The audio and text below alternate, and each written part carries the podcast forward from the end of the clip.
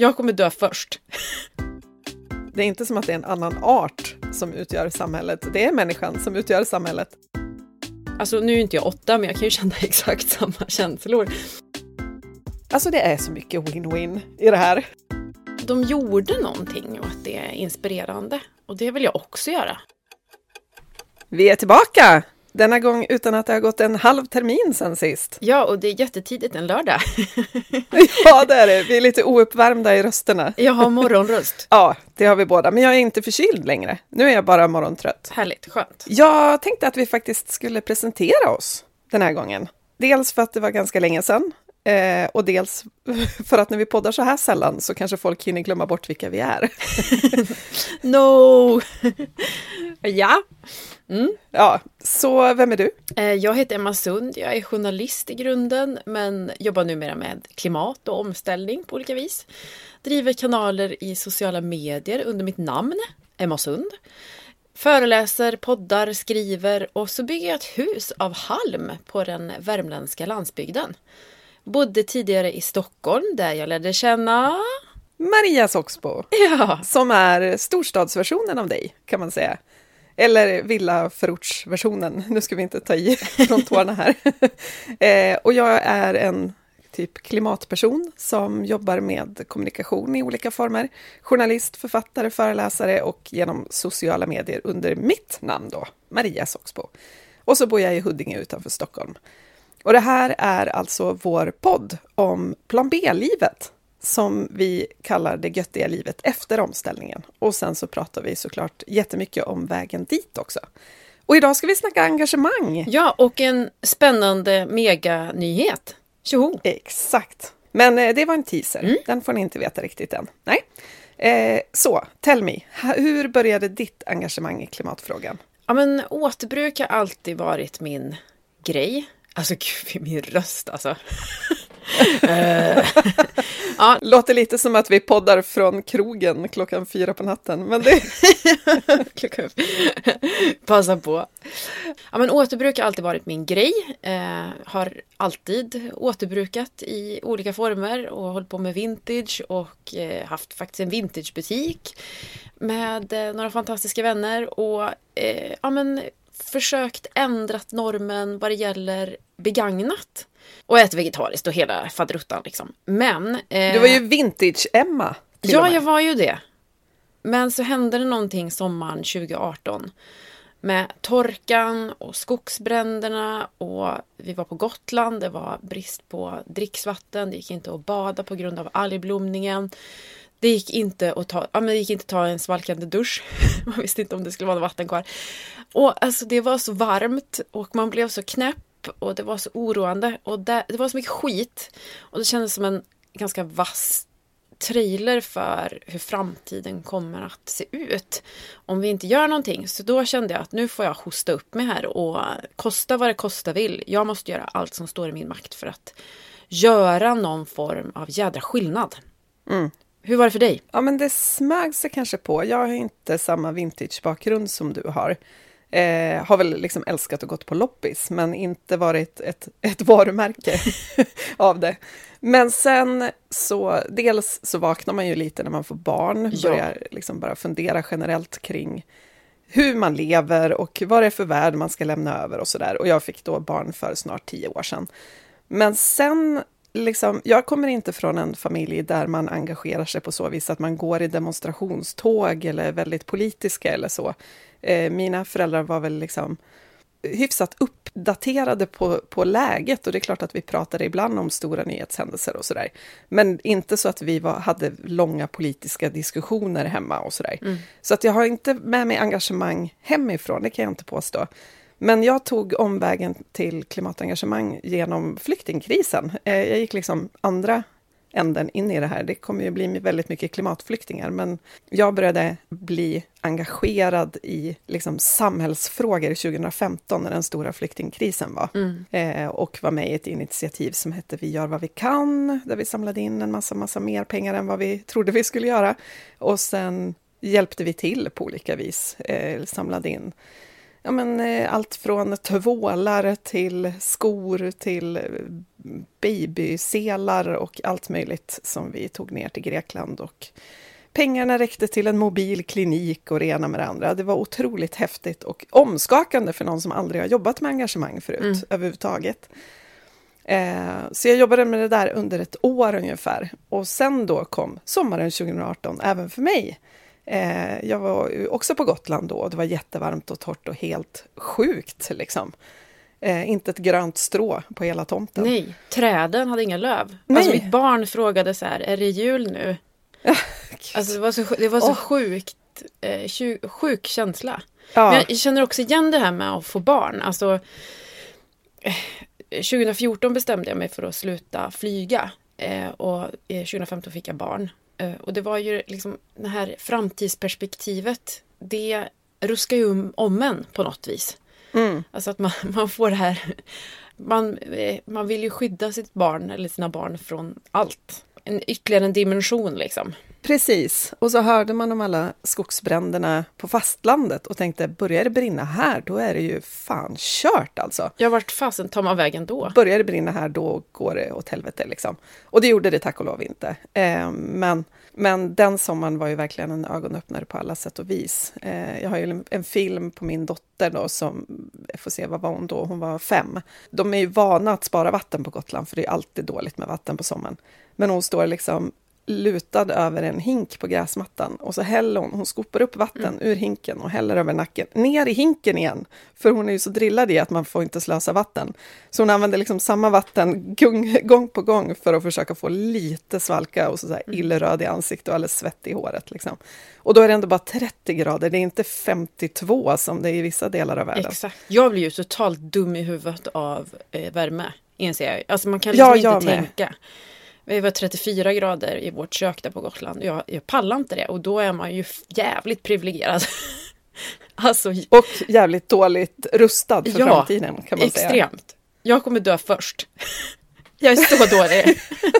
dålig på värme. Ja.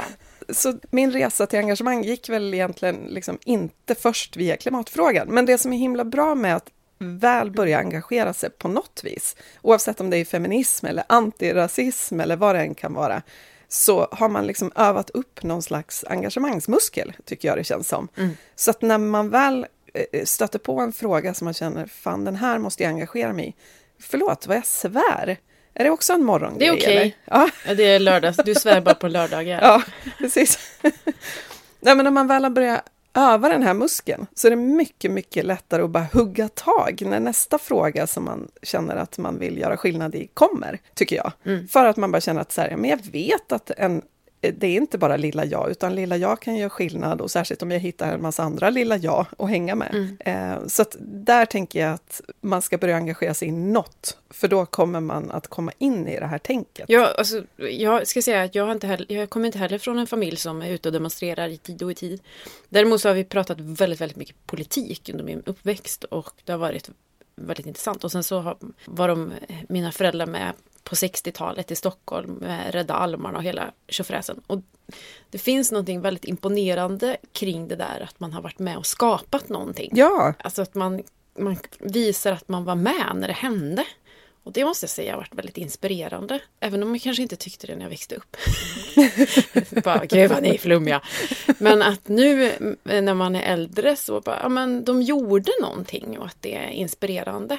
Och det vill jag också göra. Ja men precis, och sen blir man liksom själv en del av historien istället för bara läsa om det efteråt. Ja men precis. Det, det är ju kanske den egoistiska vinkeln i det hela, men jag tycker inte den är att förakta, att det är ändå en cool känsla att mm. vara med. Men sen så finns det ju så många olika sätt att engagera sig också. För när jag, alltså jag har stått ganska långt ifrån demonstrationstågen om man säger. Eh, jag har tänkt att det inte varit någonting för mig.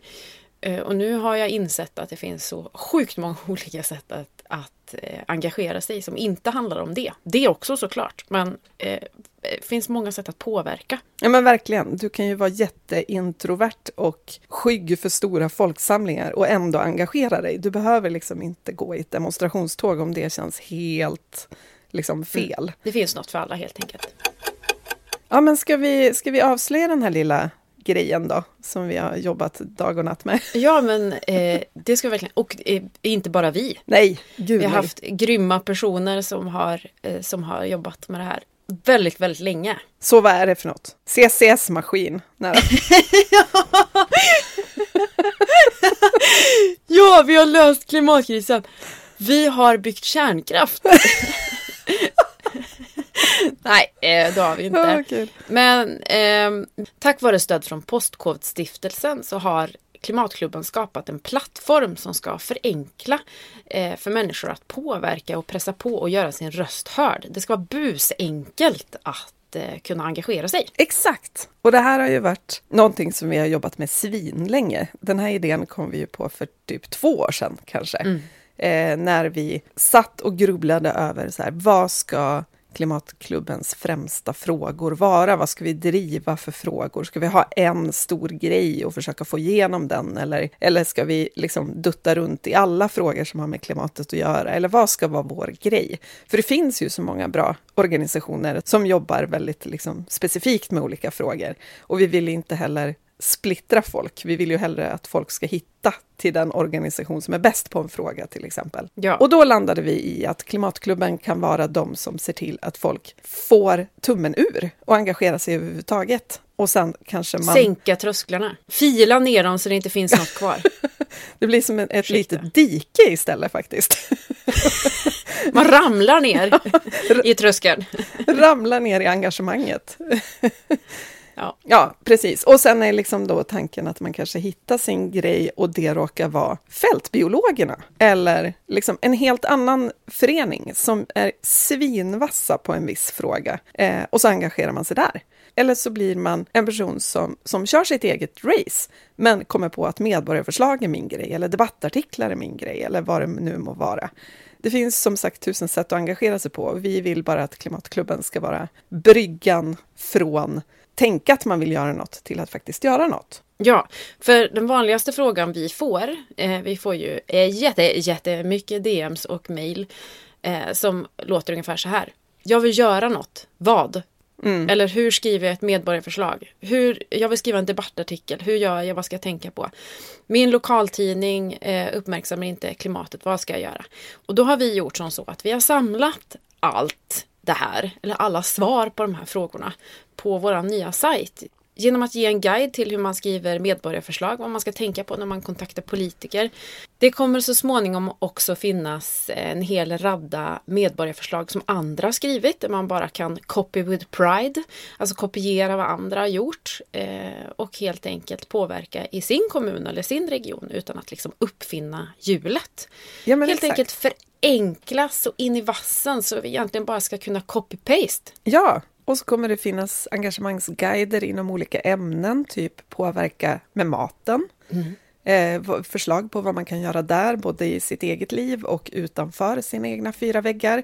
Likadant med kläder, mycket fakta och inspiration och typ checklista på hur du ordnar ett klädbyte. Ja, Så, så konkreta saker, liksom, just för att vi tänker att många nog inser att det här vore en bra grej, men var börjar jag? Mm. Och det, där liksom vill Klimatklubben komma in och hjälpa till. Eh, Mm. Ja. så vi, och utmaningar. En massa, massa utmaningar. Typ, gör det här och dra med en kompis så blir det kul och ni blir två och skalar upp nyttan. ja. Jag var för övrigt på mitt livs första klädbyte eh, häromsisten. Och jag visste fasen inte hur det gick till innan. och jag måste... Ändå otippat att du inte har gjort ett klädbyte som har varit vintage-Emma i liksom sen Hedenhös. Ja, men, ja, men, jo, men vi har haft, eh, jag, vi har haft lite så här eh, klädbyten, jag och några polare, under mindre ordnade former. Men det här var under väldigt ordnade former och jag måste ändå säga att alla borde göra det. Ja, eller hur? Det var så jädra kul och så jävla trevligt. Receptet var middag, eh, prova kläder och sen så under ordnade former byta. Och sen var det fest. Åh! Alltså dans. Alltså så jädra grymt. I Plus nya övernattning. Man, ja, i nya kläder. Man fick liksom festa in dem. Så jävla trevligt. Ja, men det är, det är ju exakt det där man vill åt också, att det inte bara är bra och nyttigt och något vi borde göra utan att det fan kan vara skitkul också. Ja, och det här ska bli en årlig tradition. Alltså så jädra grymt. Och ett kul sätt att träffa nya människor. Alla kom dit med 15 pl äh, plagg var. Många personer som aldrig träffat förut. Så trevligt. Ja, och jag ska inte ta åt mig äran. Det är eh, Fatima och Lina som står bakom det här. Skitbra!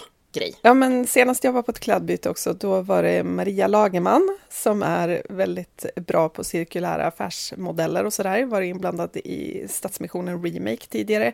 Det var hon som drog Plus ihop... fantastisk människa. Ja, fantastisk människa och en kompis. Liksom. Eh, det var hon som drog igång ett litet miniklädbyte på mitt kontor.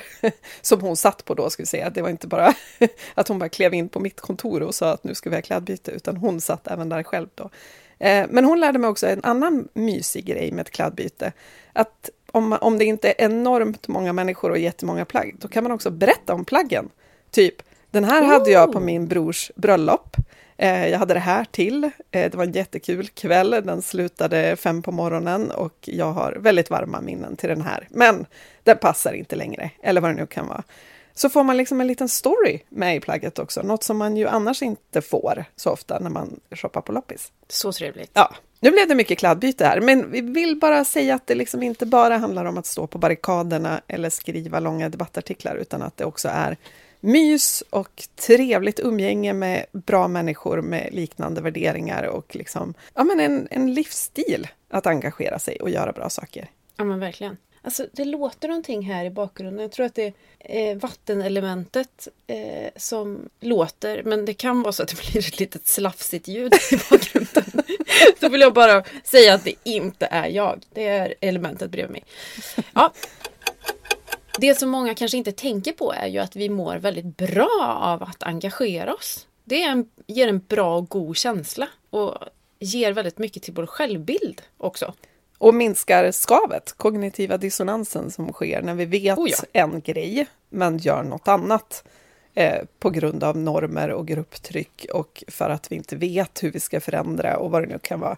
Och det ger ju ett skav liksom, som inte är hur härligt som helst. Skoskav i hjärnan, inte mysigt. Eh, och det här minskar ju i takt med att man faktiskt engagerar sig i en fråga och förändrar sitt beteende. Eh, så det här är ju en jättebra grej. Det finns ju en anledning till att våran första bok hade undertiteln Från klimatångest till handlingskraft. För att man faktiskt på riktigt mår bra av att känna att man gör något. Sen kanske man inte kan lösa saker på egen hand. Men man kan bidra till lösningen och det räcker ganska långt. Mm. Klimatångest är ju en väldigt passiv känsla. Ja. Alltså den bara gnager och äter på en som en parasit. Vilket, och receptet mot det är ju faktiskt engagemang. Precis, och det gäller ju egentligen vilken typ av kris man än är i. Relationskris eller kris på jobbet eller vad som helst. Att står man bara stilla passivt och låter det hända så mår man ju skit. Ja. Men om man försöker göra något åt det genom parterapi eller ett snack med chefen eller vad det än är så känns det i alla fall lite bättre även om inte lösningen kanske kommer över en natt. Mm. Alltså det är så mycket win-win i det här. Ja, verkligen.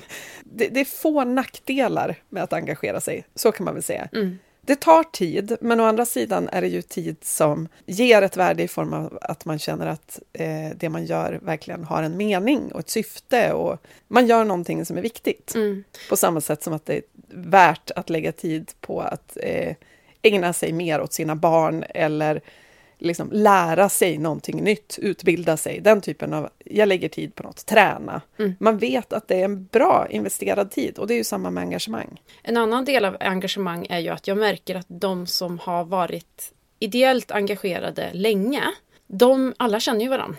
Och eh, ja. alla har sån jädra koll på eh, varandra. Eh, vilket öppnar upp jobbmässigt otroligt mycket. Åh oh, gud ja. Ja, för att det ger, det ger ett helt nytt kontaktnät. Ja, men verkligen. Vill man jobba med klimatomställning, börja med att och engagera dig ideellt. Där träffar du ju alla du ska ja, jobba med. Verkligen.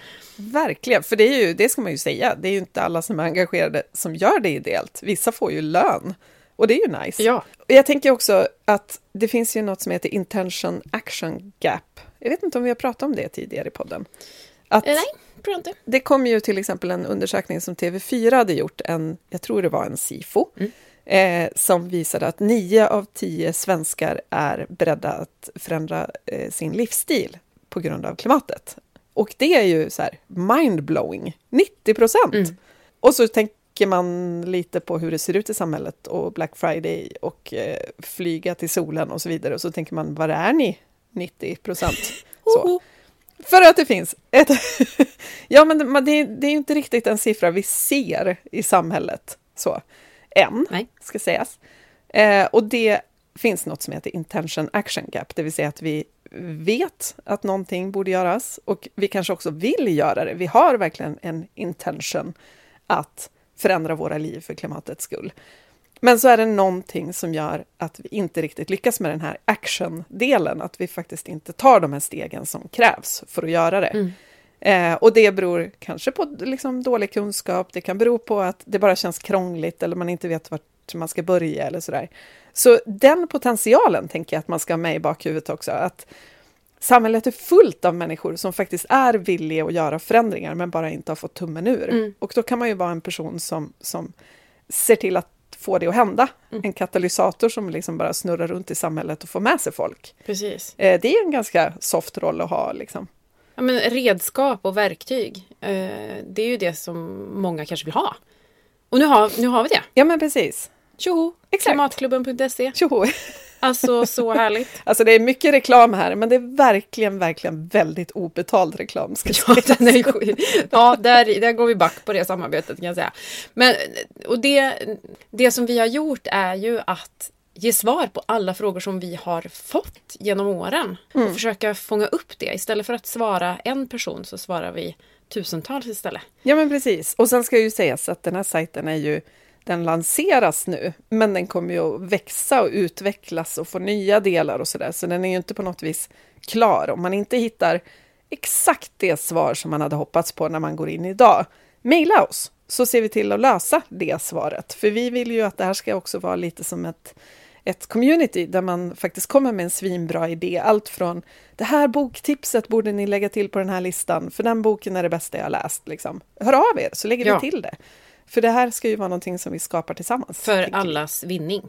Ja.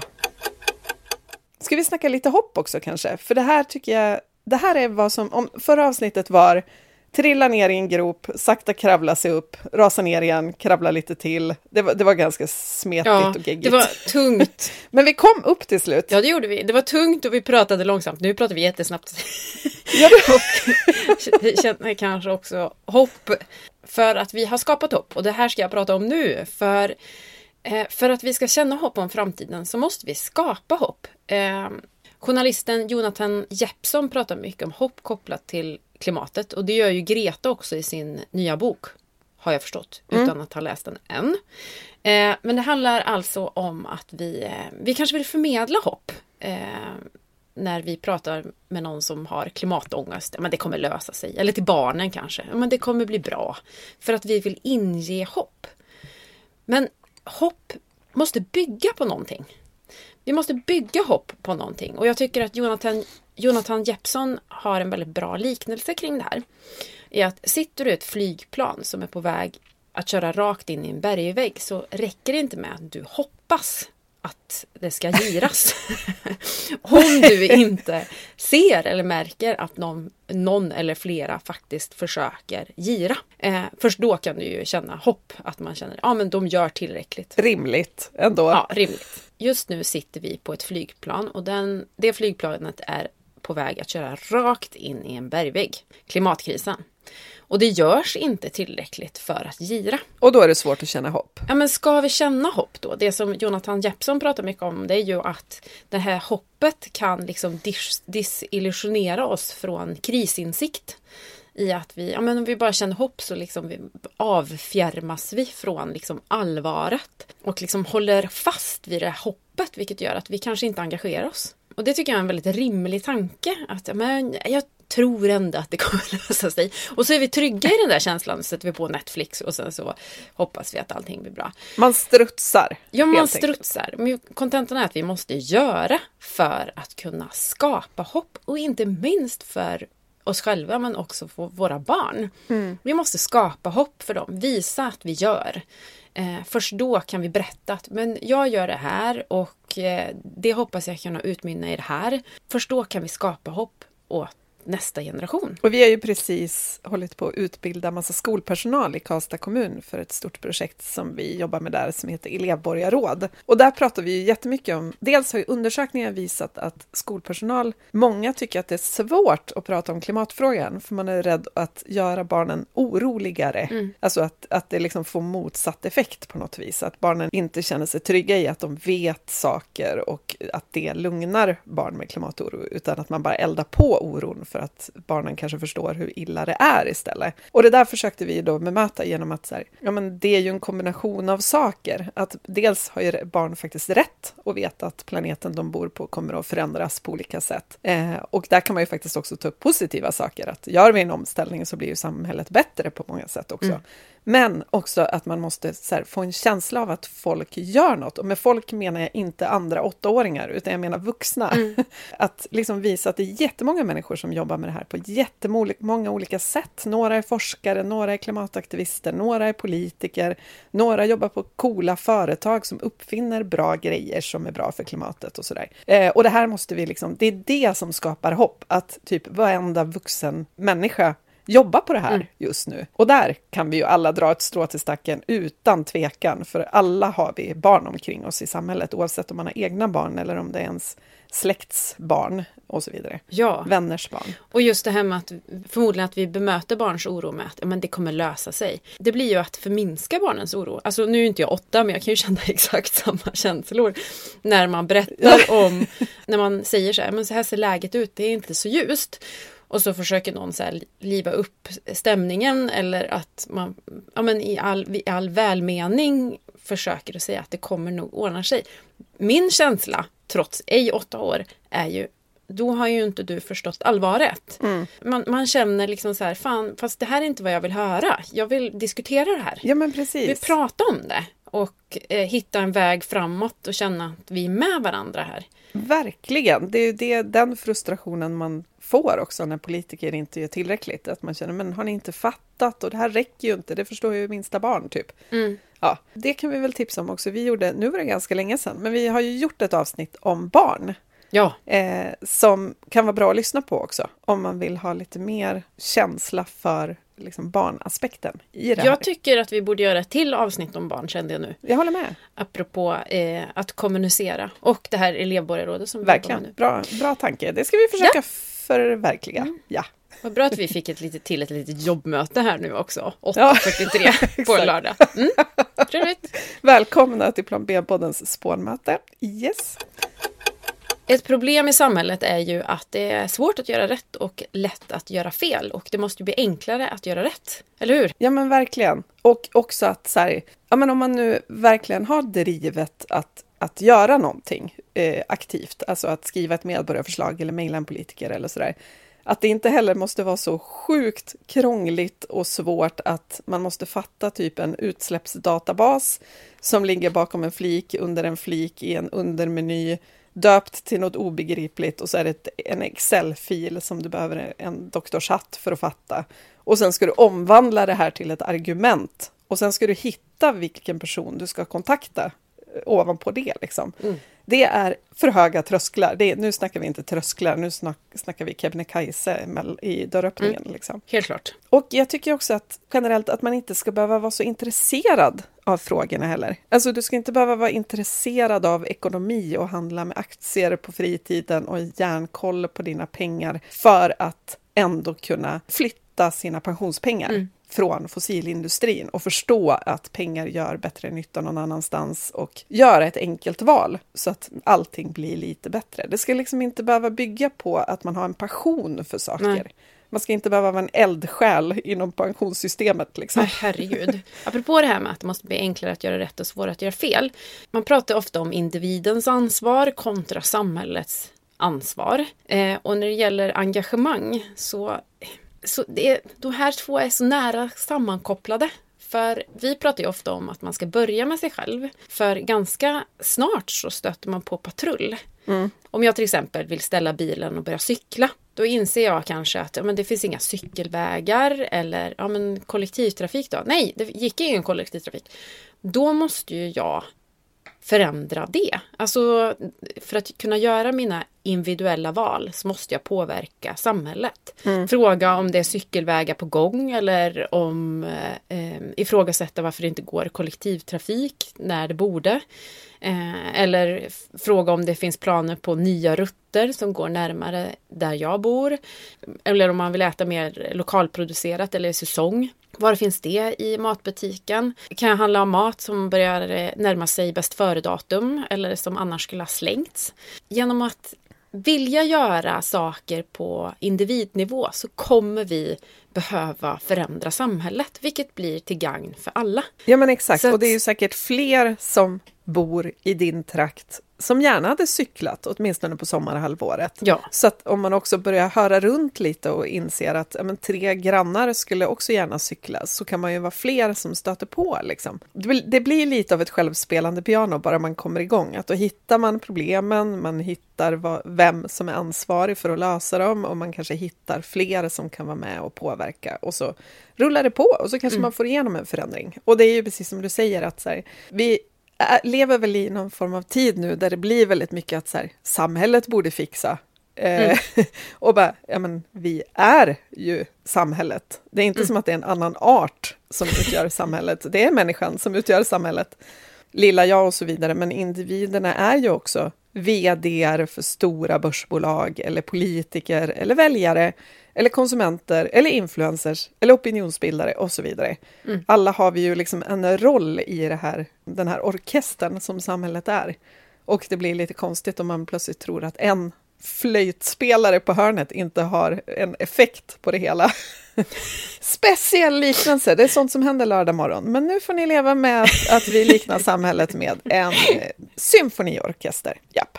Men jag tänker också så här att i princip alla stora samhällsförändringar som har skett genom historien bottnar ju också i att vanliga människor höjer rösten. Ja, kvinnlig rösträtt, det var ju inte så att alla kvinnor och män stod på barrikaderna ska också sägas. Nej, precis. Utan det var ju en liten högljudd klick. Ja men exakt, och det gick ändå um, vägen. Det var inte alla som stod på barrikaderna, det var inte heller ingen som stod på barrikaderna, utan några nej. gjorde det, fick med sig fler och fler och till slut förändrades systemet. Det är ju så man måste tänka mm. och det här med att uppnå kritisk massa så att man inte behöver omvända 100 procent av mänskligheten, utan det räcker med en kritisk massa så tippar vågskålen över. Mm, precis. Sen är det väl också det man ska ha i, i åtanke här också att eh, ja, men jag, hade, jag hade en lång rant på Instagram häromdagen om Black Friday. Skoja med doja att du hade. den började mitt i natten. Det gjorde den. det finns sparat i en höjdpunkt om någon vill se hur någonting kan börja mitt i natten. Absolut. Men där kommer jag också in lite grann på det här att, att det, det, blev liksom en fråga om klass, typ att människor inte har så mycket pengar och då behöver man få shoppa på Black Friday för då är det billigare och så vidare. Och sen vände och vred vi på det här eh, tillsammans mm. med mina läsare faktiskt. Men det vi kom fram till är också lite grann att även människor med hyfsat god eller väldigt god inkomst är ju en del av ett system som innebär att man i, princip gör av med alla pengar man har. Mm. Det är också därför som utsläpp och inkomst är så tätt sammankopplade. Det är inte så att, man, att alla människor gör av med lika mycket pengar och de som är rika har jättemycket pengar kvar sen. Utan ju, ju mer pengar man tjänar, desto dyrare livsstil har man ofta. Man bor större, man reser mer, man shoppar mer, man har fler bilar eller vad det nu är. Mm. Det här är inte bra och det är ju väldigt bra om rika människor får en insikt om det här och börjar förändras, att de också går före. Men vi måste också förstå att vi har byggt ett system som är tänkt att fungera så här. Mm. Det vill säga, vi ska konsumera extremt mycket till exempel. Eh, och att det är det systemet som är trasigt, som har liksom snurrat in i en vägg, in i ett hörn. Och att vi måste hjälpas åt att vända på det, för det är väldigt, väldigt svårt att komma ur det här annars. Mm. Ja, men och då var det också en läsare som skrev en så bra grej. Hon citerade någon, jag vet inte vem. Ett lyckligt folk är olönsamt. Det är ju så lite de vill ha. Och så skriver hon, vi fostras ju till att vilja ha nya saker, att renovera, resa, konsumera. Vi gör helt enkelt precis det som kapitalismen vill att vi ska göra. Och det är där jag tänker potentialen för systemförändringar finns. Alltså att om vi siktar mer på att bli lyckliga så kommer vi att förändra systemet av bara farten. Mm. Vad tror du om det? Fint, känner jag. Och hoppfullt. Ja, absolut. Okej, vi ska faktiskt runda av det här avsnittet, men Vi har ju såklart lite calls, calls to action här, eller hur? Ja, eh, vi lanserar då nya klimatklubben.se eh, som inte har trösklar utan diken i dörröppningarna där du kommer ramla ner. Nej, men, eh, Med en bro. med bro. Eh, vi lanserar alltså klimatklubben.se som vi eh, ser lite som en engagemangsgenerator eller påverkansgenerator. Det är alltså en sajt där du ska kunna hitta allt för ditt engagemang. Exempelvis hur du skriver ett medborgarförslag. Där har vi en guide till exempelvis och kommer att lägga ut medborgarförslag som andra har skrivit tidigare. I andra kommuner så kan du bara copy-paste. Så jävla smidigt. Exakt. Tips på hur du kirrar ett klädbyte. Eller hitta svar på tal när du diskuterar klimat med någon som tycker annorlunda. Det vill säga tycker kanske klimatförnekande. Typ med Kina då. Ja, exakt. Du hittar också tips på hur du kan arrangera en loppis. Eller kanske vill du utmana en vän. Och skriva debattartiklar, mejla en politiker, massor, massor av idéer. Och är det något du saknar, hör av dig till oss så ska vi fixa det, tänker vi. Ja. Men vi vill ju också jättegärna jobba vidare med det här och få den här sajten att bli bättre och bättre och större och mer effektiv och sådär. Så här kommer en call to action på hur du kan hjälpa oss, minsann. Börja med att gå in och dela klimatklubben.se. Kanske hittar du någonting speciellt som du gillar lite extra. Genom att dela så får vi fler att upptäcka den och kan skapa mer engagemang såklart. Precis. Nästa grej är att signa upp sig på vårt nya nyhetsbrev, Agera för klimatet. Det kan man också göra via klimatklubben.se alltså. Och genom det så får man förslag på enkla, snabba sätt att påverka i klimatfrågan och lite annat smått och gott för klimatet. Så det här är liksom här, här kommer den där tröskelsänkningen rakt in i mailboxen. Bra grej! Exempel på vad Agera för klimatet kan innehålla är ju att du ska skriva på en namninsamling eller på andra sätt påverka ett företag eller eh, politiken. Väldigt aktuella händelser. Och väldigt snabba aktioner. Det tar bara några Ja. minuter att göra det vi föreslår i mejlet, så det ska inte vara stort och jobbigt helt enkelt. Tjoff ska, ska det vara klart. Bli medlem i Klimatklubben. Fanfar, det här är nytt. Eh, det kostar 150 kronor per år och eh, man får faktiskt inte en enda förmån för det. Säljer in det bra. Ja, inte någon medlemstidning, inga brandade kaffemuggar eller tygpåsar. För vi vill använda varenda krona till att jobba för klimatet istället. Eh, man kan signa upp hela sin familj och då kostar det bara 250 kronor för hela familjen. Eller bli vår bästa vän genom att signa upp sig som livstidsmedlem för 1500 kronor. Då, då är det liksom kirrat och klart sen. Ja, då behöver man inte tänka på förnyelser. Alla är välkomna, bli medlem. Ja, så bra grej. Och det här gör man också via klimatklubben.se alltså. Eh, det ska bli så härligt. Klimatklubben blir ju mer av en demokratisk förening när fler blir medlemmar och kan vara med och komma med förslag på vad vi ska göra och sådär. Och slutligen, vill man hjälpa till ännu mer så kan man ju också bli volontär hos Klimatklubben. Vi behöver till exempel skribenter, alltså det behöver inte vara utbildade journalister eller någonting sånt, utan folk som är språksäkra och tycker det är roligt att skriva, som kan skriva fler texter till sajten, göra intervjuer, lite annat smått och gott. Vi skulle jättegärna ha en extra person som är bra med admin och medlemskap och liksom kan svara på frågor från medlemmar som trasslar till det när de ska regga sig eller så. Eh, vi skulle jättegärna ha eh, fler personer som jobbar med nyhetsbrevet. Om man är grym på nyhetsbrev och vet exakt hur man ska göra för fo- folk och öppna dem och dela och så vidare, så får man jättegärna hoppa in där. Eh, om man är en stjärna på SEO eller Google Analytics och vill hjälpa till med något sånt bakom kulisserna, komsi komsi. Ja. Eller så är man toppenbra på något helt annat och vill bidra med det. Vi har ju säkert behov som vi inte ens har fattat än. Ja. Eh, Så hör av er och säg, jag är bra på det här, har ni nytta av mig? Då kommer vi garanterat att hitta ett bra sätt att ta hjälp av just dig. Eller jag har en idé. Ja men exakt, ha en idé och vill hjälpa till att genomföra den. Hör av er på hejklimatklubben.se. Och vi måste såklart ge en jädra massa cred till Maja. Eh, Maja Sävström som har gjort de fantastiska illustrationerna på våran sajt. Du är bäst. Ja, de är så jädra fina. Och lite shoutout till våra projektledare Sofia och Jenny också, som har dragit ett hästlass i det här. Och Hello, som har byggts, tycker jag faktiskt också kan få en stor applåd. Här. Ja, och volontärer som på olika sätt har bidragit till innehållet. Tack! Verkligen. Och vi har ju jobbat med Klimatklubben nu i några år ideellt och det fanns en kul alltså. Ja, det är fasen kul. Fasen så mycket peppigare avsnitt det här blev. Ja, Eller hur? åh gud. Hurra för det! Nu kör, nu vi. kör vi. Tack för idag. Jag heter Maria Soxbo. Och jag heter Emma Sund. Hej då! Hej då!